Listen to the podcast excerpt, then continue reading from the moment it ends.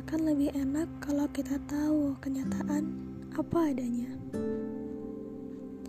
Tapi ada kalanya tak tahu lebih baik daripada tahu.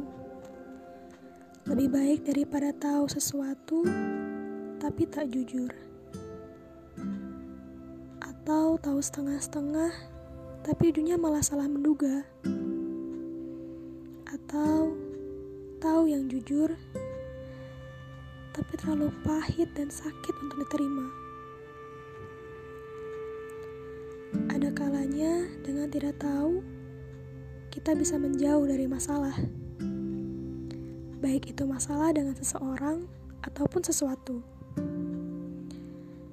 Tapi yang paling rentan dan juga berat adalah masalah dengan hati dan diri sendiri yang akan kita hadapi nantinya. Namun, apa kau tahu? Allah itu maha canggih.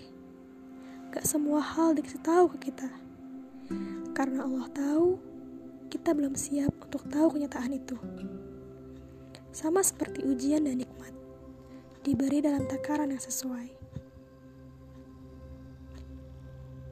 Kejujuran selalu menang, kebenaran tak bisa hilang.